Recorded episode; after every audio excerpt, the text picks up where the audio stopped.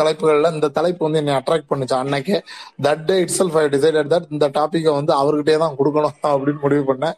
So Kolappan sir over to you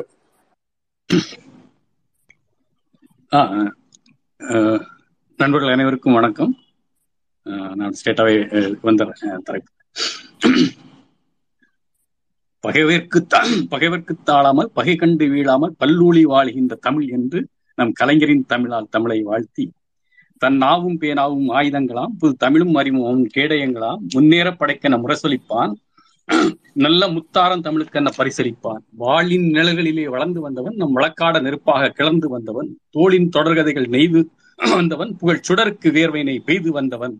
பரணிகளே அவன் தாலாட்டு பகை பச்சை ரத்தமே பிடித்த நீராட்டு. மரணத்தோடு எப்பொழுதும் விளையாட்டு அவன் வாய்ப்பாடும் பாட்டெல்லாம் போர்ப்பாட்டு. கண்ணின் மணி தமிழின் இமையானவன் எங்கள் கவிதையிலே கற்பச் சுமையானவன். பெண்ணின் சுகம் போன்ற கலை கொடுப்பான் எங்கள் பெருமைக்கு விலையெனில் தன் தலை கொடுப்பான் என்ற கவிக்கோ அப்துல் ரஹ்மான் கவிதையில் என் தலைவர் கலைஞரை வாழ்த்தி. நங்கவரம் போராட்டம் மற்றும் உழவர் தொழிலாளர் போராட்டம் குறித்து கலைஞர் ஆற்றிய பணிகள் குறித்து எனக்கு கொடுக்கப்பட்டிருக்க தலைப்பு. நான் தலைப்புக்குள் போகிறேன். ஆயிரத்தி தொள்ளாயிரத்தி ஐம்பத்தி ஏழு இந்த ஆண்டை கல- குறிக்கையில் கலைஞர் சொல்வார் ஆயிரத்தி எட்நூத்தி ஐம்பத்தி ஆறு ஐம்பத்தி ஏழு முதல் சுதந்திர போர் என்றால் ஆயிரத்தி தொள்ளாயிரத்தி ஐம்பத்தி ஏழு இரண்டாவது சுதந்திர போர் என்று சொல்வார். ஆயிரத்தி எட்நூத்தி ஐம்பத்தி ஏழு அடிமை அடிமை தடைகளை உடைக்க அந்நிய ஆங்கிலேயரை எதிர்க்க வடக்கிலிருந்து தெற்கு வரைக்குமான இந்திய மக்கள் ஒன்று சேர்ந்து அடிமை தடைகளை எதிர்த்து ஆங்கிலேயர்களை எதிர்த்து ஒன்று சேர்ந்து போராடிய அந்த ஆண்டை குறித்த அவர் ஆயிரத்தி தொள்ளாயிரத்தி ஐம்பத்தி ஏழில் புத்துலக விழிப்போடும் ஜனநாயக கடமைப்பாட்டோடும் தமக்கு அளிக்கப்பட்ட வாக்குச்சீட்டு என கே என்ற ஆயுதத்தை ஏந்தி தம்மை ஆதிக்க அஹ், நிலையில் இருந்து அழுத்தியவர்களை அவர்கள் எதிர்கொண்ட அந்த ஆயிரத்தி தொள்ளாயிரத்தி ஐம்பத்தி ஏழு என்ற ஆண்டை குறிப்பார். குறிப்பாக அந்த ஆயிரத்தி தொள்ளாயிரத்தி ஐம்பத்தி ஏழு ஆம் ஆண்டில் தான் வந்து திமுக வந்து தேர்தல் அரசியல் பங்கு பெறுவதற்கான அஹ், உத்தரவை திருச்சி மாநாட்டில் நடைபெற்ற பொதுமக்களின் உத்தரவாக ஏற்று வாக்குப்பெட்டி வைத்து அதன் மூலம் பொதுமக்கள் வாக்கு இட்டு திமுக தேர்தலில் பங்கு பெறலாம் என்ற உத்தரவின் அடிப்படையில் திமுக அரசியலுக்கு வந்த அந்த ஆண்டை தான் கலைஞர் குறித்திருப்பார். தமிழர் தமிழருக்கு இது ஒரு சுதந்திர போர். திராவிட நில மக்களுக்கு ஒரு சுதந்திர போர். அதை குறிப்பது இந்த ஆயிரத்தி தொள்ளாயிரத்தி ஐம்பத்தி ஏழாம் ஆண்டு என்று. காங்கிரஸை எதிர்த்து தேர்தல் களம் காண்பதே அந்த காலத்தில் தேச விரோதம் என்று நினைத்த காலத்தில் காங்கிரஸை எதிர்த்து க- தேர்தல் களம் கண்டது திமுக. ஆயிரத்தி தொள்ளாயிரத்தி ஐம்பத்தி ஆறு இறுதியில் வந்து திருச்சி மாநாட்டில் கிடைத்த அந்த ஒரு உ- உத்வேகத்தோடு வேட்பாளர்கள் அறிவிக்கப்பட்டார்கள். நூத்தி பன்னிரண்டு திமுக வேட்பாளர்கள் அறிவிக்கப்பட்டார்கள். அது வரைக்கும் கலைஞர் என்ன நினைத்திருந்தார்? தான் தான் நாகை நாகப்பட்டினத்தில் போட்டி போட போகிறோம் என்று நினைத்திருந்த கலைஞருக்கு அடுத்த நாள் அஹ், வந்த செய்தி அடுத்த நாள் நம் நாட்டு ஏட்டில் வந்த செய்தி நீ அஹ், போட்டியிடுவது நாகப்பட்டினம் அல்ல நீ போட்டியிட போவது குளித்தலை என்று. சோ நம் தலைவர் கலைஞர் அவர்களுக்கு அது ஆச்சரியம் இல்லை அது அவர் வந்து அதிர்ச்சிக்குள் ஆகவும் இல்லை. அவர் ஏற்றெடுத்த எந்த வேலையும் அவர் சுணங்கி போய் சுணங்கி போனதாக சரித்திரமும் இல்லை. அப்படின்ற இதில் வந்து அவர் அவர் குளித்தலை என்ன? கும்மிணி பூனியில் நிற்க சொன்னால் கூட நின்று வெற்றி பிடிப்பவர் அல்லவா நம் கலைஞர்? சோ போட்டியிட அறிவிக்கப்பட்ட குளித்தலையை காண சென்றார் நம் தலைவர் கலைஞர். குளித்தலை தொகுதியை அவர் அவரின் வார்த்தைகளில் சொல்வதென்றால் ஒரு கரும்புக்கு சமமாக சொல்லலாம் என்று அஹ், கலைஞர் சொல்வார். குளித்தலை அஹ், என்ற தொகுதியை மூன்று பகுதிகளாக பிரித்து குளித்தலை என்ற அந்த பகுதியை அஹ், அடிக்கரும்பு என்றால் மாயனூர் பகுதி நடுக்கரும்பு என்றும் வெள்ளியணை பகுதி வந்து அஹ், நுனிக்கரும்பு என்றும் அதை அஹ், அவர்களுடைய வார்த்தை சொற்களில் குறிப்பிடுவார். அதாவது அடிக்கரும் என்றால் நல்ல வளம் படைத்தது குளித்தலை பகுதி என்றும் மாயனூர் என்பது ஓரளவிற்கு வளம் அஹ், படைத்த பகுதி என்றும் அது அதனால் அதை நடுக்கரும்பு என்றும் வெள்ளியணை பகுதி வந்து நுனிக்கரும்பு என்றும் அது அத்தகைய வளம் இல்லாத பகுதியால் அதில் வெள்ளியணை பகுதி என்றும் அவர் அப்படி குறிப்பிட்டு அந்த பகுதியை தொகுதி அந்த தொகுதி ஒதுக்கப்பட்ட அந்த தொகுதியை காண சென்ற அவர் அதை அப்படி வர்ணித்திருப்பார். அஹ் அதையோடு அவர் கேட்டிருப்பார் அடியை மட்டும் சுமைக்க முடியுமா? முழுவதையும் சுவைத்தால் தானே கரும்பு சுவைக்க முடியும். முழுவதையும் சுவைத்தால் தானே இந்த தொகு தொகுதியும் வெற்றி பெற முடியும்.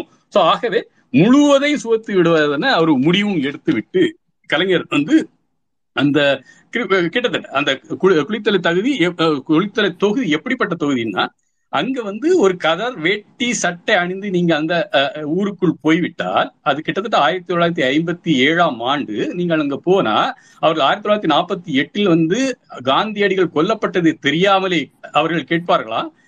என்ன காந்தி சௌரியமா இருக்காங்களா அப்படின்னு மாதிரி. இந்த கதை சட்டை வேட்டியை வந்து இவர் காங்கிரஸ்காரர் வெளியூர்ல இருந்து இங்கு வருகிறார். அவரிடத்தில் வந்து காந்தி நலம் குறித்து விசாரிப்போம் என்று விசாரிக்கிற அளவிற்கு மக்களுடைய அஹ், அஹ், அஹ், ஞானம் இருந்தது என்பதை பலரும் குறிப்பார்கள். கலைஞரும் அவர் அப்படியே தான் அது அஹ், குறித்திருக்கிறார்.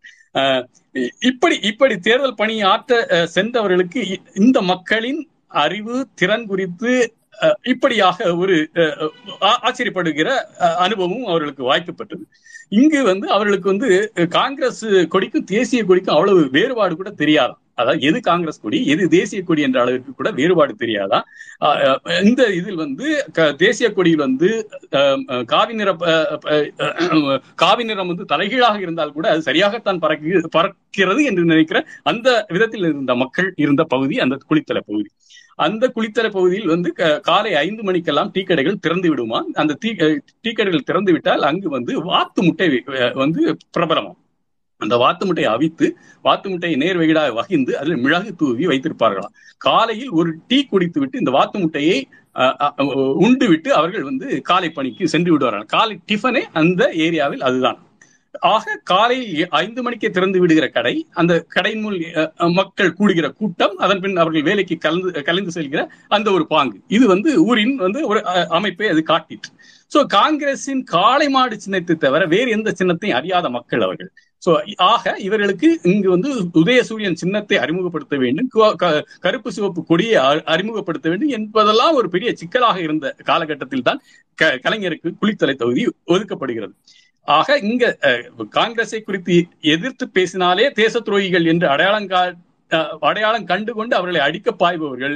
இங்க காங்கிரஸ் கொடியை தவிர எந்த கொடியையும் எப்படி ஏற்ற விடுவார்கள் என்று இவர்களுக்கு வந்து மறைப்பாக இருந்த அந்த இதில் தான் வந்து கலைஞர் எப்படி சொல்வார் எப்படியாவது ஒரு இடத்தில் வந்து கருப்பு சிவப்பு கொடியை ஏற்றி வைத்து என்னை உரையாற்றுவதற்கு ஏற்பாடு செய்யுங்கள் என்று அஹ், திமுக தொண்டர்களை பணிப்பாராம். அப்போ இந்த திமுக தொண்டர்கள் வந்து அந்த தொகுதிக்கு போகும்போது அவர்கள் வந்து எளிதாக ஒரு வேற்று அஹ், கட்சிக்காரர்களாக போக முடியாத ஒரு சூழ்நிலை இருக்கும் இருந்ததால் அந்த அஹ், இதை அந்த பணியை ஏற்றுக்கொண்டவர் கலைஞரின் தோழரான தென்னனும் இன்னொரு அழகுமுத்து அஹ், அழகுமுத்து என்ற இன்னொரு தோழர். இந்த அழகுமுத்து என்பவர் வந்து தோற்றத்தில் வந்து கருப்பாகவும் இந்த தென்னன் என்பவர் சிவப்பாகவும் இருப்பாராம். ஆக நாங்களாக உள்ள போகும்போது நாங்கள் கருப்பு சிவப்பாக போகிறோம். பின்னர் போகின பின் வந்து நாங்கள் கருப்பு சிவப்பு கொடியை ஏற்ற வழிவகை செய்கிறோம் என்று உள்ளே போனார்களாம்.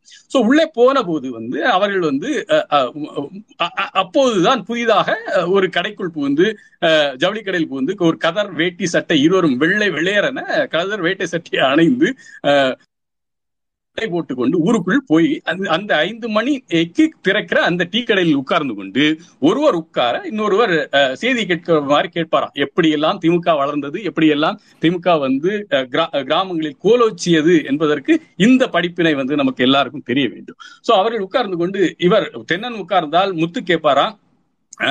உனக்கு தெரியுமா? காந்தியை கோட்சே என்பவன் ஒரு சு- ஒரு- என்ற ஒருவன் சுட்டு கொன்று விட்டானாம் அப்படின்னு ஆரம்பிப்பாரலாம் உடனே அவர் அப்படியா? எப்போது? அப்படின்ற மாதிரி அவர் கேட்க இந்த சம்பாஷணை நீண்டு கொண்டே போகும். அப்ப நீண்டு கொண்டே போகும்போது பக்கத்தில் இருப்பவர்களும் இந்த ஆர்வ மிகுதியால் அவர்களும் உள்ளே வந்து விடுவார்கள். இந்த உரையாடலுக்குள்.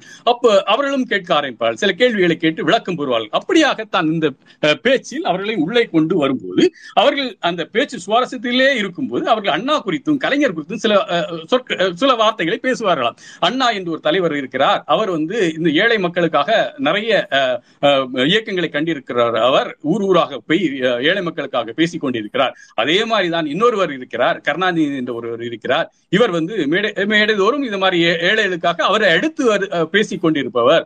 ஏழைகளுக்காகவும் உழவர்களுக்காகவும் ஊர் ஊராக கொண்டு அவர்களுக்கு நன்மைக்காக பேசிக் கொண்டிருக்கிறார். தலைவராக அவர் இன்னொருவர் உருவாகி வருகிறார். இன்னும் அவரை சொல்ல போனால் அவர் அவரோட திரைப்படங்களில் அவரோட வசனங்கள் வந்து அனல் தரிக்கிற வசங்க வசனங்களால் மக்களை கட்டி போட்டிருக்கிறார். சென்னையெல்லாம் அவரோட அவருடைய அவருடைய பார்ப்பதற்கே மக்கள் தவம் இருக்கிறார்கள் அப்படின்லாம் சொல்லி அவரை வந்து ஒரு வசீகரத்திற்குரியவராக கலைஞரை மாற்றி அந்த மக்களிடத்திலேயே இந்த கலைஞர் அண்ணா குறித்தான ஒரு எதிர்பார்ப்பை ஏற்படுத்தி எப்படியாவது அந்த அந்த ஊரில் ஒரு கூட்டம் நடத்திவிட வேண்டும் என்ற ஒரு வேட்கையின் விளைவாக ஒரு கூட்டம் நடத்துவதற்கு ஏற்பாடு ஆகிவிடுகிறது. முதலில் இரண்டு கூட்டங்கள் போடுகிறார்கள். கூட்டத்திற்கு எதிர்பார்த்த வரவேற்பு இல்லை. மீண்டும் இந்த பிரச்சாரம் சூடுபிடிக்க சூடுபிடிக்க ஒரு கட்டத்தில் வந்து அந்த மக்கள் வந்து வெகுவாக திரண்டு வர கலைஞர் ஒரு அஹ், இடத்தில் கொடியை ஏற்றி வைத்து பேச ஆரம்பிக்கிறார். இந்த கலைஞர் எப்படி பேசுவார் என்பதற்கு அஹ், ஒரு அஹ், ஒரு எடுத்துக்காட்டாக ஒரு காரணம் இதை சொல்வார்கள். கலைஞர் ஏன் மக்களை திரட்டித்தான் நான் பேசி அவர்களை வசப்படுத்துகிறேன் என்று சொல்வதற்கு ஒரு உதாரணமாக கலைஞரின் வாழ்வில் நடைபெற்ற ஒரு சில சம்பவம் அதில் வந்து தென்னன் உறுதியாக இருந்தார். கலைஞர் பேசிவிட்டால் இந்த மக்களை வழிக்கு கொண்டு வந்து விடலாம். இந்த வ- வழிக்கு கொண்டு வந்து விட்டால் இந்த மக்களை நாம் வசப்படுத்தி குளித்தலை தொகுதியை ஜெயித்து விடலாம் என்ற விதத்தில் வந்து தன் அஹ், தென்னன் வந்து தன் வரலாறு குறித்த ஒரு நூலில் சொல்கிற ஒரு விடயமாக வருவதுதான் இந்த இது. அவர் வந்து ஒரு ஒரு நாள் வந்து தென்னனும் அஹ், கலைஞர் அவர்களும் வந்து அஹ், அஹ், திருவாரூரிலிருந்து திருச்சிக்கு பயணப்படுவதற்காக அஹ், ரயில் டிக்கெட் வாங்கி கொண்டு ரயில் நிலையத்தில் காத்திருக்கிறார்கள். அப்போது பாவலர் பாலசுந்தரம் அதாவது ப- பராசக்தி அஹ், கதையை நாடகமாக எழுதிய அந்த பாலசுந்தரன் அவர்களும் ரயில் நிலையத்தில் காத்து கொண்டிருக்கிற போது அந்த அஹ், கலைஞரும் அஹ், தலைவரே நீங்கள் எங்கே போகிறீர்கள்? அப்படின்னு கேட்க அவர் வந்து நான் இந்த மாதிரி தஞ்சாவூர் வரைக்கும் போகணும். எனக்கு டிக்கெட் கிடைக்கவில்லை. அப்படின்னு பாரு முன்பெல்லாம் வந்து டிக்கெட்டில் வந்து பயணிப்பவர்கள் அஹ், எத்தனை இருக்கைகள் இருக்கிறதோ அத்தனை இருக்கைகள் மட்டுமே டிக்கெட் கொடு- கொடுக்கப்படும். அஹ், அந்த இருக்கைகளுக்கு மேல் டிக்கெட் கொடுக்கப்படுவதில்லை என்பது ஒரு அஹ், நியதியாக ஒரு ஒரு அஹ், ரூலாக இருந்த அந்த நேரத்தில் வந்து கலைஞர் கலைஞர் சொல்லுவாராம் வாங்கள் நாம எப்படியாவது ஊருக்கு போயிடலாம் அப்படின்ற மாதிரி ஏறுவார். ஐயோ டிக்கெட் இல்லையே நான் எப்படி உங்களுடன் வருவது? அப்படி. நீங்க வாங்க நம்ம போயிடலாம் அப்படின்ற மாதிரி அவர் சொல்ல வண்டி வர இவர்கள் ஏறி விடுகிறார்கள் ஏறி விடும்போது கலைஞர் அந்த வண்டி பயணப்பட்டு கொண்டிருக்கையில் வந்து அஹ், டிக்கெட் பரிசோதர் உள்ளே வர கலைஞர் என்ன செய்வாரா? தென்னவனிடம் தென்னனிடம் தென்னா இன்றைய குடியரசு பத்திரிகை படித்தியா படித்தாயா என்று கேட்பாரா. கேட்கும்போது தென்னன் வந்து ஆ படித்தேனே அப்படின்ற மாதிரி இது நான் படிக்கவில்லை என்று அவர் முதல் சொல்வாராம். உடனே கலைஞர் வந்து ஐயோ படிக்கலையா? இன்று பாரதி பாரதிதாசன் கவிதையை பற்றி ஒரு அஹ், ஒரு உரையாடல் மாதிரி ஒரு அஹ், இது எழுத எழுதப்பட்டிருக்கிறது அது உனக்கு தெரியாதா? ஆமா நீங்க படித்ததா நீங்க சொன்னீர்களே. ரைட் ரைட் இப்போது என்ன கோருகிறது அப்படின்ற மாதிரி அவர் சொல்ல டிக்கெட் பரிசோதரன் டிக்கெட் பரிசோதர் படித்து இருப்பார் என்று நினைக்கிறேன். சார் நீங்கள் வந்து குடியரசு பத்திரிகை வாங்கி விட்டீர்களா? ஐயோ நான் குடியரசு பத்திரிகையை வந்து கடையில் விசாரித்தனே கிடைக்கவில்லை அப்படின்ற மாதிரி வரவில்லை என்று சொன்னார்களே அப்படின்ற மாதிரி. இல்ல சார் வந்து விட்டது. அதில் வந்து ஒரு அழகான பாரதி பாரதிதாசன் கவிதை குறித்து ஒரு ஒப்பீட்டு உரையாடல் வந்து இருக்கிறது. அதில் சொல்கிற சில கருத்துக்கள் வந்து சரியா பாருங்கள். அதாவது பாரதியை பாரதிதாசன் மிஞ்சி விட்டானாம் பாரதியோட கவிதைகளை வந்து பாரதிதாசன் மிஞ்சி விட்டான் என்ற அளவில் வந்து விவாதம் போய் கொண்டிருக்கிறது.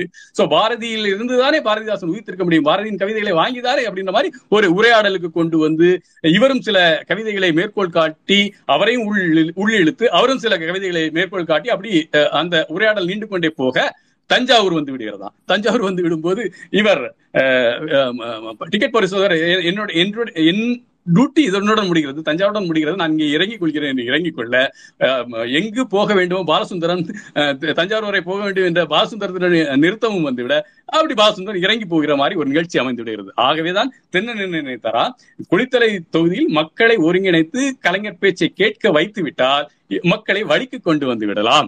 ஆகவே குளித்தலையை நம்ம வெற்றி பெற்று விடலாம் என்கிற அந்த விதத்தில் தான் வந்து அவர் வந்து அந்த பேச்சுக்கு ஏற்பாடு செய்ய இப்படியாக இப்படியாக ஒவ்வொரு கிராமங்களின் கொடி ஏற்றப்படாத கிராமங்களில் எல்லாம் திமுகவின் கருப்பு சிவப்பு கொடி ஏற்றப்பட அங்க வந்து கலைஞரின் பேச்சுக்கள் எல்லாம் தோரணம் கட் தோரணங்களாக கட்டி தொங்க விடப்பட்டன தோரணங்களாக குலுங்கின அப்படின்ற அளவிற்கு அவர் வந்து அதனுடைய வரலாற்று நூலில் குறிப்பிடுவார். சோ ஆக இப்படியாக அந்த தொகுதியை வலம் வந்து வலம் வந்து கடைசியாக குளித்துறை தொகுதியை அவர் வெற்றி பெற்று விடுகிற ஒரு ஒரு இது நிகழ்ந்து விடுகிறது. அதாவது ஒரு ஒரு மிகச்சிறந்த வெற்றி என்று சொன்னால் அது ஒரு பெரிய வெற்றியாகத்தான் அவர் வந்து அதை பெற்றிருப்பார். கலைஞர் பெற்ற வாக்குகள் மொத்தம் அங்க அங்கு பதிவான வாக்குகள் நாற்பத்தி எட்டாயிரத்தி நூத்தி அறுபத்தி மூணு கலைஞர் மட்டும் பெற்ற வாக்குகள் இருபத்தி ரெண்டாயிரத்தி எழுநூத்தி எண்பத்தி ஐந்து.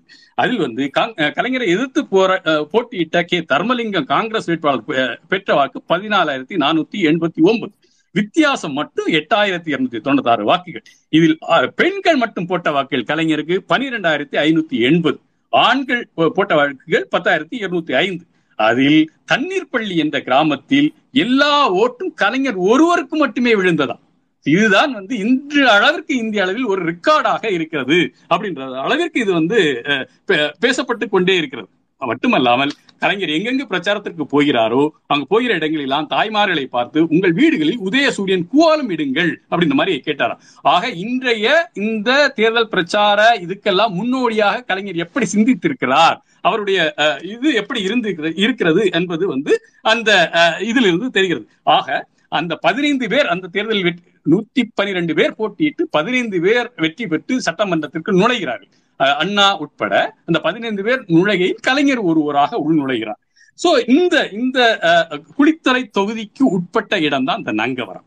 இந்த நங்கவரம் நங்கவரம் தொகுதியை பற்றி சொல்லும்போது இது நங்கவரம் பாதி நாடு பாதி அப்படின்னு சொல்லுவார்கள். நாடு பாதி நங்கவரம் பாதி என்றால் அதாவது நங்கவரம் பகுதிக்குட்பட்ட ஒரு பகுதி ஒரு நாடு என்று வைத்து விட்டால் நங்கவரம் பண்ணை என்று அறியப்படுகிற அந்த நிலம் அந்த பகுதியின் ஒரு ஒரு பகுதியாக அது இருக்குமா? ஒரு பாதியாக ஒரு அரை அழ- அரை பங்கு அளவு அந்த வந்து அவ்வளவு பெரிய பண்ணையம் அது கிட்டத்தட்ட முப்பத்தி மூணாயிரத்தி நானூத்தி பனிரெண்டு ஏக்கர் நிலம். அந்த நிலத்தை அடக்கி ஆண்ட இரு அஹ், பண்ணையாளர்கள் பேர் ஒருத்தர் ராமநாத ஐயர் இரண்டாவது ரங்கநாத ஐயர் இரண்டாவது சோ இந்த காலகட்டத்தில் காமராஜர் நில சீர்திருத்தம் என்ற ஒரு சட்டத்தை கொண்டு வருகிறார். அதாவது அறுபது நாற்பது என்ற ஒரு சட்டம். திட்டம் அப்படின்ற மாதிரி கூட வைத்துக் கொள்ளலாம். அதாவது அறுபது சதவீத நிலம் வந்து நில உடைமையாளர்களுக்கு நாற்பது சதவீத நிலம் என்பது உழுவோருக்கு நிலம் சொந்த அடிப்படையில் வந்து அங்கிருக்கிற விவசாயிகளுக்கு உழவர்களுக்கு. சோ இந்த நாற்பதாவது சதவீத நிலங்கள் கூட அந்த உழவர்களுக்கு கொடுக்கப்படாமல் அதையும் வந்து அடக்கி ஆண்டவர்கள் இந்த அஹ், நிலச்சுவாந்தர்களாக அறியப்படுகிற ராமநாதையர் ரங்கநாதையர் சோ அதுவும் கொடுக்கப்படாமல் இவர்களை அஹ், வந்து கையேறு வாரம் மாட்டு அடிப்படையில் இவர்களை வைத்து வேலை வாங்கினார். பண்ணை அடிமைகளாக பண்ணை அடிமைகளாக வைத்து வேலை வாங்கினார்கள் இது கையேறு வாரம் நாட்டேறு வாரம் என்ற என்றால் என்ன- என்னவென்றால் கையேறு என்றால் மாட்டிற்கு பதிலாக மக்களை அதாவது விவசாய கூலிகளை வைத்து நிலத்தை உழுவது. அதாவது மாடு ஒரு வாரம் உழுது உழுது விட்டால் மாட்டிற்கு ஓய்வு கொடுப்பதற்காக அடுத்த வாரம் இந்த விவசாய கூலிகளை விவசாய பண்ணை அடிமைகளை வைத்து உழுவது அப்படின்ற மாதிரி அளவிற்கு இவர்களை அடிமைகளாக அஹ், மாடுக்கு பதிலாக மாடுகளுக்கு பதிலாக இவர்களை அடிமையாளாக அடிமைகள அடிமைகளாக வைத்து இந்த நிலத்தை பண்படுத்தி கொண்டிருந்த அந்த இவர்களின் ஆதிக்க மனப்பான்மையை தான் அவர் அந்த கையேறு வாரம் மாட்டேறு வாரம் என்று சொல்லுவார்கள். சோ இந்த பண்ணை அடிமைகள் எப்படிப்பட்ட அன்னை அடிமைகள் என்பதற்கு திருவாரூர் தேர் இழுத்தலை பத்தி சொல்லுவார்கள். திருவாரூர் தேர் வெறுமனே பக்த கொடிகளால் இழுக்கப்படுவதல்ல. இங்க இந்த இதே மாதிரியான இந்த பண்ணை முதலாளிகளின் அடிமைகளால் இழுக்கப்படுவது இந்த திருவாரூர் தேர். அதாவது இந்த பண்ணை இதே மாதிரியான பண்ணைகளில் இருந்து வரவழைக்கப்படுகிற அடிமைகள் வந்து ஒவ்வொரு தலையாரிக்கும் அஹ், தலைக்காக பிரித்துக் கொள்வார்கள். இத்தனை அஹ், பண்ணை அடிமைகள் உன் தலைமையின் கீழ் இருக்க வேண்டும். நீ இவர்களை அழைத்து சென்று அவர்களை ஒழுங்காக இந்த தேரை இழுத்து முடித்து பின்னராக பண்ணைக்கு அஹ், திருப்பி அழைத்து சென்று விட வேண்டும் அப்படின்ற அளவிற்கு அவர்களை பிரித்து கொடுப்பார்களாம். இந்த பக்த கொடிகள் வெறுமனே கை வைத்தால் நகராத தேர் இந்த பண்ணை அடிமைகள் வந்து தேரில் அஹ், கை வைத்தவுடன் நகர ஆரம்பிக்கும் அப்படின்றத அளவிற்கு இவர்களை சொல்வார்கள். இது இந்த இந்த இந்த காலகட்டத்தில் அவர்கள் வந்து அந்த அஹ், இழுக்கையில் வந்து அஹ், அவர்கள் ஏதாவது சுணங்கி இருந்தால் சாட்டையால் அஹ், அடிப்பார்களாம். சாட்டையால் அடிக்கும்போது ரத்தம் வந்து உடம்பிலிருந்து தெரித்து வழி அவர்கள் வந்து பிடித்து இழுப்பார்களாம்.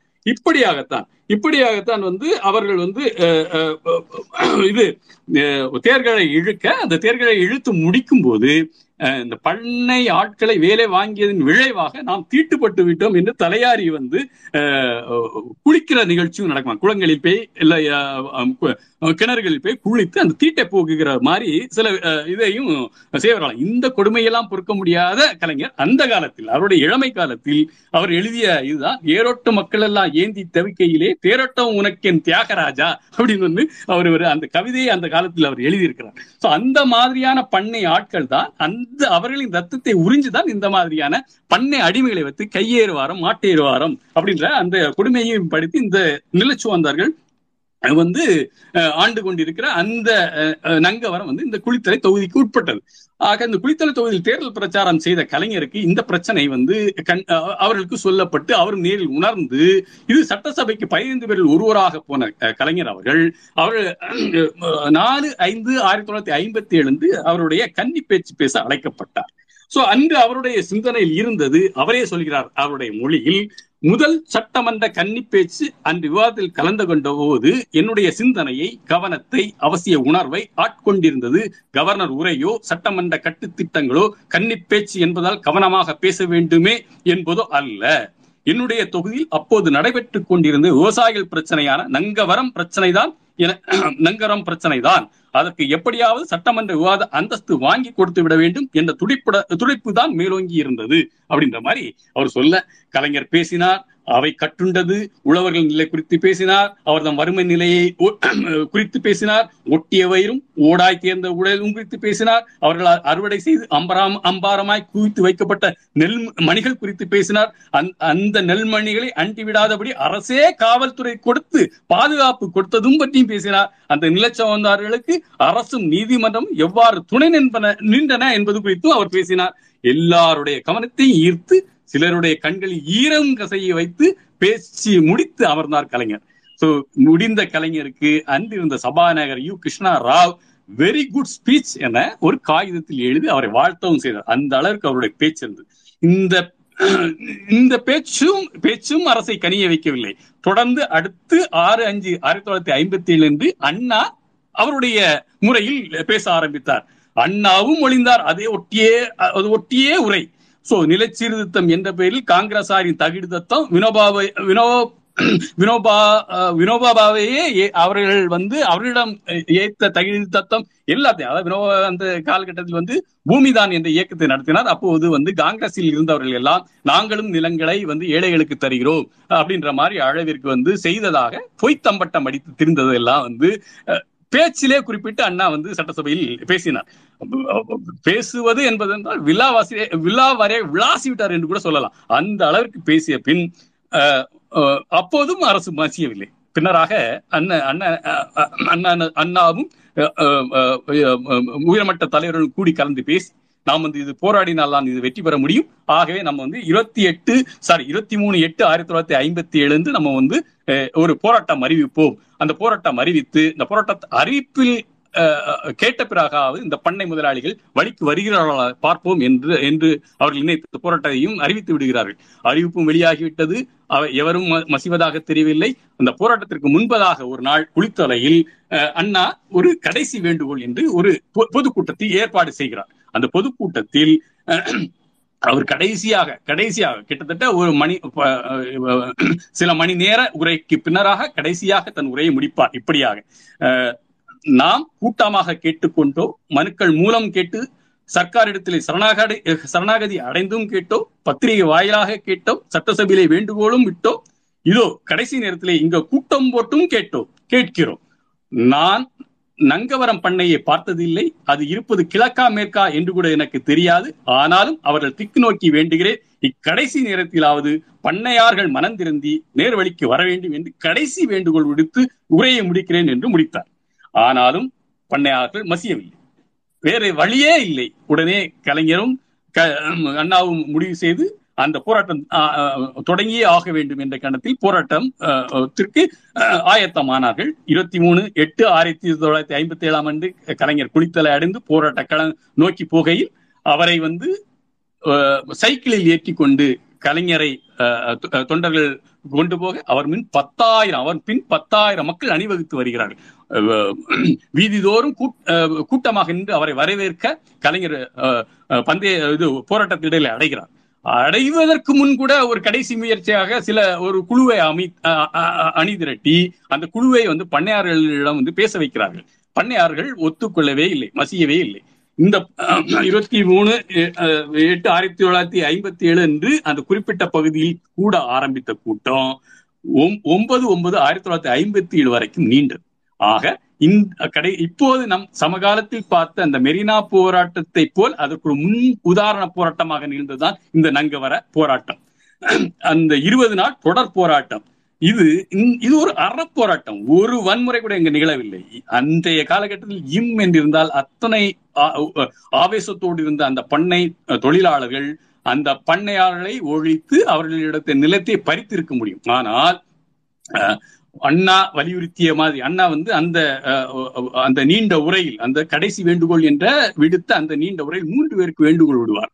ஒன்று வந்து அந்த பண்ணையாளர்களுக்கு நாங்கள் இது கடைசி வேண்டுகோளாக வைக்கிறோம் அதுக்குள் வந்து நீங்கள் நேர்வழிக்கு வாருங்கள் என்ற ஒரு வேண்டுகோள் பண்ணையாருக்கு. இரண்டாவது வேண்டுகோள் அரசுக்கு. அரசே நீ வந்து எப்படியாவது இதில் தலையிட்டு ஒரு சமரச தீர்வை காண முடிவு ஏதாவது முடிவை எட்டுவதற்கு ஏதாவது உதவி செய்ய என்ற மூன்றாவது வேண்டு இரண்டாவது வேண்டுகோள் மூன்றாவது வேண்டுகோள் மக்களுக்கும் தொண்டர்களுக்கும். இந்த நாம் நடத்த போகிற இந்த போராட்டத்தில் ஒரு துளி வன்முறை கூட நிகழக்கூடாது. எந்த விதத்திலும் எவருக்கும் இடைஞ்சல் ஏற்படக்கூடாது என்ற இந்த கட்டுப்பாடுடன் இந்த கட்டுப்பாடுடன் இந்த போ இந்த போராட்டத்தை நாம் முன்னெடுக்க வேண்டும் அப்படின்ற மாதிரி வந்து அவர் வலியுறுத்தியதின் விளைவாக முழக்கங்களுக்கு எப்படி இருந்தது என்று கேட்டால் ஒற்றுமை என்றால் ஓங்குக என்று வரும் கட்டுப்பாடு என்றால் ஓங்குக என்று வரும். அடுத்த வே முழக்கங்கள் எப்படி என்றால் அரசே இறங்கு இறங்கு பண்ணையே மனம் இறங்கு. பாவிகளா நாங்கள் பாவிகளா. மிட்டாமிராசு பண்ணைகளே பாழாய் போனோம் ஏழைகளா மிட்டாமிராசு பண்ணைகளால் பாழாய் போனோம் ஏழைகளால் அப்படின்ற மாதிரி அந்த முழக்கங்கள். சோ இறுதியில் வந்து வேற வழியே இல்லை. இருபது நாட்கள் நீண்ட போராட்டத்தில் அரசு அரசும் வந்து கிட்டத்தட்ட ஒரு சமரச நடவடிக்கைக்கு பண்ணையாளர்களை இறக்கினால்தான் வேலையாச்சு என்று அரசு அரசு இறங்கியது பண்ணையாளர்களும் இறங்கினால் போராட்டம் வெற்றி பெற்றது. சோ இந்த போராட்டம் இந்த போராட்டம் குறித்து கலைஞர் எழுதுகையில் இது இது காலையில் துவங்கி மதியத்திற்குள் இரண்டு ஒருவரை பழி வாங்கி அதற்கு பதிலாக மாலைக்குள் மேலும் சிலரை பழி வாங்கி இரவுக்குள் இருளோடு இருளாக மறைந்து விட்ட போராட்டம் அல்ல. விவசாயிகள் போராட்ட வரலாற்றில் உழவர்கள் உரிமை போராட்ட வரலாற்றில் திமுக நிகழ்த்திய வெற்றி போராட்டம் என்று வந்து கலைஞர் தன்னுடைய நெஞ்சுக்கு நீதியில் குறிப்பிடுவார். சோ ஆக இந்த ஒரு போராட்டம் இந்த ஒரு போராட்டம் பெற்ற வெற்றி என்பது எப்படி வந்து ஆயிரத்தி தொள்ளாயிரத்தி அறுபத்தி ஏழில் வந்து காங்கிரஸை வந்து தமிழ்நாட்டில் இருந்து ஒரு காங்கிரஸ்க்கு ஒரு முடிவுரை எழுதியதோ அதே மாதிரியான இந்த நங்கவர போராட்டம் என்பது அதுவரைக்கும் காவிரி டெல்டா பகுதியில் கோலோச்சி கொண்டிருந்த இடதுசாரிகள் என்று அறியப்படும் கம்யூனிஸ்டுகளின் கோட்டையாக இருந்த இதில் வந்து அவர்களுக்கான இடத்தை நகர்த்தி திமுக தன் வசப்படுத்திக் கொள்வதற்கான ஒரு போராட்டமாக இது அமைந்தது அப்படின்னு கருணாநிதி லைஃப் என்ற புத்தகத்தில் ஏ எஸ் பன்னீர்செல்வம் என்று அறியப்படுகிற பத்திரிகையாளர் அவர் தன்னுடைய புத்தகத்தில் குறிப்பிட்டிருப்பார் சோ இதே மாதிரியான கம்யூனிஸ்ட் கட்சி நாங்கள் ஏன் தோற்றோம் என்ற ஒவ்வொரு தேர்தலுக்கு பிறகும் நடத்துகிற அந்த உள்ளாய்வு கூட்டங்களில் சமர்ப்பிக்கப்பட்ட அறிக்கையில் கூட நம் இடத்தை நம் இடத்தை நாம் உரிய காலத்தில் உழவர்கள் பிரச்சனையிலும் தொழிலாளிகள் பிரச்சனையிலும் உரிய கவனம் செலுத்தாததால் அந்த இடத்தை திமுக கைப்பற்றி கொண்டது. திமுக கைப்பற்றி கொண்டு விட்ட பிறகு இடதுசாரிகள் நுழைவதற்கு இடம் இல்லாமல் போயிட்டு இருந்து தங்களுடைய சுய ஆய்வு கூட்டங்களில் பதிவு செய்திருக்கிறார்கள். ஆக ஒரு போராட்டம் என்பது எப்படி வடிவமைக்கப்பட்டது எப்படி அது வந்து வெற்றியை நோக்கி செல் கொண்டு செல்லப்பட்டது எப்படி கர்நா கலைஞர் அவர்கள் அதுக்கு துணை துணை இருந்தார் எப்படி திமுக அதற்கு பின் இருந்தது எப்படி அண்ணா அதற்கு வந்து ஒரு தளபதியாக இருந்து அதை வந்து வழிநடத்தி வெற்றியை நோக்கி சென்றார் என்பதெல்லாமாகத்தான் இந்த நங்கவரம் வரலாறு சொல்லப்படுகிறது. கலைஞரே சொல்வார் சிற்றூரும் வரப்பெடுத்த வயலும் ஆறு தேக்கிய நல் வாய்க்காலும் வகைப்பிடித்து நெற்சேர உழுதுழுது பயன் விளைக்கும் நிறையுழைப்பு தோள்கள்லாம் எவரின் தோள்கள்? வினாக்குரியா வெடிக்கும் எரிமலையா? அப்படின்னு கேட்பார். சோ இதை மட்டுமல்ல உழவனோர் தாமரை சேற்றில் மலரும் அவன் வாழ்வு உழவனோர் மன்னர் நாற்றுமுடி இருக்கும் அவன் தலையில் உழவனோர் வீரன் என்றால் போர் இருக்கும் அவன் களத்தில் உழவனோர் ஓவியன் வயல் அனைத்தும் அவன் வரைந்த சித்திரம். உழவனோர் தெய்வம் உயிரலை காப்பதால். சிற்பியின் வியர்வையிலேயே சிலை பிறக்கும் உழவன் வியர்வையிலேயே பசி பிறக்கும். ஆக உழவனோடு தோல் நின்று தோல் நின்றது மட்டுமல்ல நிலமுடையார் நெஞ்சத்தில் உழைப்போர்க்கு உதவுகின்ற வளம் நிறைய இருத்தல் வேண்டும். அந்த அந்த வளம் இல்லாத அந்த நங்கவர பண்ணையார்களை மசிய வைக்க உழவர்கள் தோளோடு தோல் நின்று அந்த போராட்டத்தை வெற்றி பாதைக்கு அழைத்து சென்று இன்று வரைக்கும் நாம் வந்து ஒரு உழவர்களுக்கும் நாம் வந்து அவர்களுக்கு நன்மை வைக்கிற பனிரெண்டு மணி நேர வேலை என்று வந்தபோது கூட இந்த தொழிலாளர்கள் முன்வைத்த அந்த கோரிக்கைக்கு நாம் எந்த ஈகோவும் பார்க்காமல் அவர்கள் தலை சாய்ந்து அவர்கள் அவர்களுடைய வருத்தத்தை புரிந்து கொண்டு நாம் வந்து அதை வாபஸ் பெற்றோம். ஆக இப்படியாக உழவர்கள் மட்டுமல்ல தொழிலாளர்கள் மட்டுமல்ல தொடர்ந்து வந்து அவர்களுக்கு நலம் வைக்கிற இயக்கமாக திமுக தொடர்ந்து இருந்து கொண்டிருக்கிறது இருந்து கொண்டிருக்கும் என்று கூறி என் உரையை முடிக்கிறேன். சோ இந்த தருணத்தில் இந்த நூறு மணி நேர ஸ்பேஸ் தளத்தை இவ்வளவு சிறப்பாக நடத்த உதவி புரிந்த டிஎம்கே ஐடிவிங் அதை சார்ந்த நண்பர்களுக்கும் எங்களது டிபிஎஸ் குழுமத்த குழுமத்தாருக்கும் அவரது சார்ந்த நண்பர்களுக்கும் இதில் ஆக்கம் ஊக்கம் கொடுத்து பலவிதங்களில் பணிபுரிந்த எல்லா நண்பர்களுக்கும் எங்கள் என் இதயபூர்வமான நன்றியை தெரிவித்து முடித்துக் கொள்கிறேன். நன்றி வணக்கம். வாழ்க வாழ்க வாழ்கவே. கலைஞர் புகழ் வாழ்கவே. நன்றி வணக்கம். தெரி தெரி கோலப்பன் சார் உண்மையிலே வந்து அதாவது ஒட்டு மொத்தமா எல்லா சந்தோஷத்தையும் ஒரே டைம்ல கொடுக்குறாங்கன்னு நினைக்கிறேன். நீங்க போட்டாங்க சரவெடி வெடிக்க வெடிக்க பின்னாடி கமெண்ட்ஸ் வந்து பறந்துகிட்டு இருந்தது. சூப்பரா பேசுனீங்க. ஒரு எக்ஸ்ட்ராடனரி கூஸ் பம்ஸ் மூமெண்ட் அதாவது ஒரு விஷயத்த சொல்லணும்னா அந்த விஷயத்தோட வீரியத்தோட சொல்லணும். அந்த வீரியம் வந்து உங்க குரலுக்கும் நீங்க பேசின பேச்சுக்கும் ரியலி ஹேட்ஸ் ஆஃப் இந்த மாதிரி ஒரு பர்சன்லாம் இருக்கிறாங்க அப்படிங்கறது வந்து ஒரு மிகப்பெரிய என்ன சொல்றது?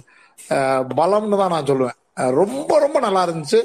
இந்த தலைப்பு வந்து நீங்க அன்னைக்கு அனுப்பி விட்ட அடுத்த செகண்ட் எனக்கு மைண்ட்ல வந்து நீங்க தான். இந்த தலைப்பு இவரை லாஸ்ட் நாள் இவர் கொடுத்தே ஆகணும்டான்ட்டு. இந்த தலைப்பு இவருக்கு இன்னைக்கு பேச போறாருன்னு நான் எத்தனை மணிக்கு சொல்லியிருப்பேன்னு நினைக்கிறீங்க எல்லாத்துக்கும் சொல்றது. இன்னைக்கு சாயங்காலம் நம்ம மூ- மூணு மணிக்கு நம்ம தான் அவருக்கு பதினொன்று இல்ல ரெண்டு மணிக்கு ஏதோ மெசேஜ் போட்டேன். இந்த தலைப்புல தான் பேச போறீங்கன்னுட்டு. எனக்கு தெரியும் அவர் வந்து அவர் ஒரு தலைப்பு போடுறாருன்னா அது அவர் ஸ்ட்ராங்கா இருந்தாதான் அந்த தலைப்பை பேசுறதுக்கே கொடுப்பாருன்னுட்டு. அந்த நம்பிக்கையில கொடுத்தேன். வேற லெவல் பண்ணிட்டீங்க. உண்மையிலே எனக்கு இப்போ ஒரு குற்ற உணர்ச்சி வந்துருச்சு. என்னன்னா முன்ன நம்ம ரெகுலரா ஸ்பேஸ் போட்டு பேசுவோம். வாரத்துக்கு ஒரு தடவையாவது அந்த தலைப்புல ஸ்பேஸ் போட்டு பேசுவோம். அதை கொஞ்சம் இடையில ஒர்க் விஷயத்தினால கொஞ்சம் குறைச்சி வச்சிருந்தேன். இனிமேல் தலைகீழ ஆனாலும் சரி இதெல்லாம் அடிச்சுக்கிட்டே இருக்கணும் அப்படின்னு தோணுச்சு. ரொம்ப சந்தோஷம். Hats off Kolappan sir. ரியலாகவே அந்த ஃபயர் மூமெண்ட்னு சொல்லுவோம்ல அதுதான். எக்ஸலண்ட் எக்ஸலண்ட் எக்ஸலண்ட் எனக்கு வேற சொல்றதுக்கு வேற வார்த்தையே இல்லை. உங்களை நான் நிறைய தடவை பாராட்டியிருக்கேன். அதுக்கு தகுதியானவர் நீங்க. இன்னைக்கு வந்து அந்த ஒரு மட்டற்ற மகிழ்ச்சி அப்படின்னு தான் சொல்லுவேன். எஸ் ராதா மேம் உங்களோட இதை சொல்லிடுங்க. அப்புறம் நம்ம வெற்றி கொண்டான் மைக்ல இருக்காரு. வேற யாரெல்லாம் வந்து கோலப்பன் சார் விஷ் பண்ணிட்டு போகணும்னு நினைக்கிறீங்களோ எல்லாரும் வந்து உங்களோட அனுபவங்களை ஷேர் பண்ணிட்டு போங்க. நிஜமா ஆக்சுவலி வந்து நான் நேத்து ரொம்ப ஃபீல் பண்ணிட்டேன் இருந்தேன். கொலப்பன் சார் கிட்ட நான் வந்து சரியா ரெஸ்பாண்ட் பண்ணலையோ பேசலையோ. ஏன்னா அப்ப நான் ரொம்ப டென்ஷனா இருந்தேன். நேத்து வந்து பயங்கர டெக்னிக்கல் இஷ்யூ என்னால எதுவுமே ஜாயின் பண்ண முடியல. என்னால எதுவுமே ப்ரிப்பேர் பண்ண முடியல. நான் என்னோட ஸ்பீச்சுக்கே வந்து நான் லாஸ்ட் மினிட்ல தான் ப்ரிப்பேர் பண்ணேன். நான் பாலாட்ட சொல்லிட்டே இருந்தேன். நான் அவங்ககிட்ட ஒரு தேங்க்ஸ் கூட சொல்லல. அவங்க பேசிட்டு இறங்குறப்ப எனக்கு ரொம்ப கஷ்டம். அது ஒரு ஒரு பேசி முடிச்ச பிறகுதான் நான் ரியலைஸ் பண்ணேன். அதுக்குள்ள அடுத்த டாபிக் போயிட்டாங்க. பட் இன்னைக்கு வந்து மாஸ் இந்த மாதிரி வந்து ஒரு தெரி அதாவது டுவர்ஸ் த எண்டிங் வந்து ஒரு ஒரு க்ளோரி வரும்ல அந்த க்ளோரி வந்து இந்த இந்த அந்த ஒரு மொமெண்டம் அந்த ஒரு வைப் வந்து இந்த ஸ்பீச்சால கிடைச்சிருக்கு அப்படின்னு தான் நான் சொல்லுவேன் நான் ரொம்ப ரொம்ப ரொம்ப ரொம்ப ரொம்ப தேங்க்ஸ் சொல்லிக்கிறேன் சார் கிட்ட. ஏன்னா அவங்க எல்லாம் வந்து நான் முத முதல்ல எனக்கு ஸ்பேஸ்னா என்னன்னே தெரியாது ட்விட்டர்னா என்னன்னே தெரியாது அப்படிங்கிற சமயத்துல உள்ள வந்த சமயத்துல சார் இன்னைக்கு வாங்க சார் கண்டிப்பா பேசுங்க சார் முப்பது நாளும் வந்து ஸ்பேஸ்ல வந்து அண்ணா ஸ்பேஸ்ல வந்து அவங்க வந்து பேசுனாங்க. ஆஹ் அப்படி மாத்தி மாத்தி இருக்கும். அண்ணா பத்தி நான் இதை நான் பேசுறேன். அதை அந்த ஒரு அந்த ஒரு பழைய ஸ்பேஸோட ஞாபகங்கள் அது எப்படிலாம் நம்ம கடந்து வந்தோம் அப்படின்னு சொல்லிட்டு நான் நிஜமாவே யோசிச்சுட்டு இருந்தேன். ஏன்னா இவங்க எல்லாமே என்னோட டீச்சர் அப்படிங்கிற ஒரு ஸ்தானத்துல வைக்கக்கூடியவங்க. நிஜமாவே ரொம்ப ரொம்ப ரொம்ப நன்றி சார் அவ்வளோ அழகா இருந்தது. அவ்வளோ கிறிஸ்பா கண்டென்ட்டா ரொம்ப யூஸ்ஃபுல்லா ரொம்ப வைபா இருந்தது. ரொம்ப நன்றி சார் நன்றி நன்றி மேடம். அவர் இந்த இடத்துல வந்து பதிலே சொல்ல மாட்டாரு எனக்கு தெரியும். தம்பி நாகரிக வெற்றி கொண்டான் ரொம்ப நாள் கழிச்சு ஸ்பேஸ்க்கு வந்திருக்கிற அப்படியே அவரை இப்போதைக்கு ஸ்பேஸ்ல பார்க்க சார் ரொம்ப சூப்பர் சார். உங்க பேச்சு ரொம்ப ரொம்ப நாள் கேட்டிருக்கோம். நம்ம ரொம்ப சேர்ந்து பேசியிருக்கோம் வச்சிருக்கோம். இதெல்லாம் இருந்தா கூட இன்னைக்கு உங்களுடைய பேச்சுல இருந்த ஆவேசம் உண்மையிலே ஒரு மெய்சிலிக்கு வச்சுச்சு அதுலயும் கடைசியில சொன்னீங்க பாத்தீங்களா வாழ்க வாழ்க வாழ்கவேன்னு சொல்லி அந்த கோஷம் வந்து அது கலைஞரை சுவாசிக்கிறவங்களால தான் அந்த மாதிரி போட முடியும். ஆஹ் ரொம்ப அருமையா இருந்தது sir. Thanks for your speech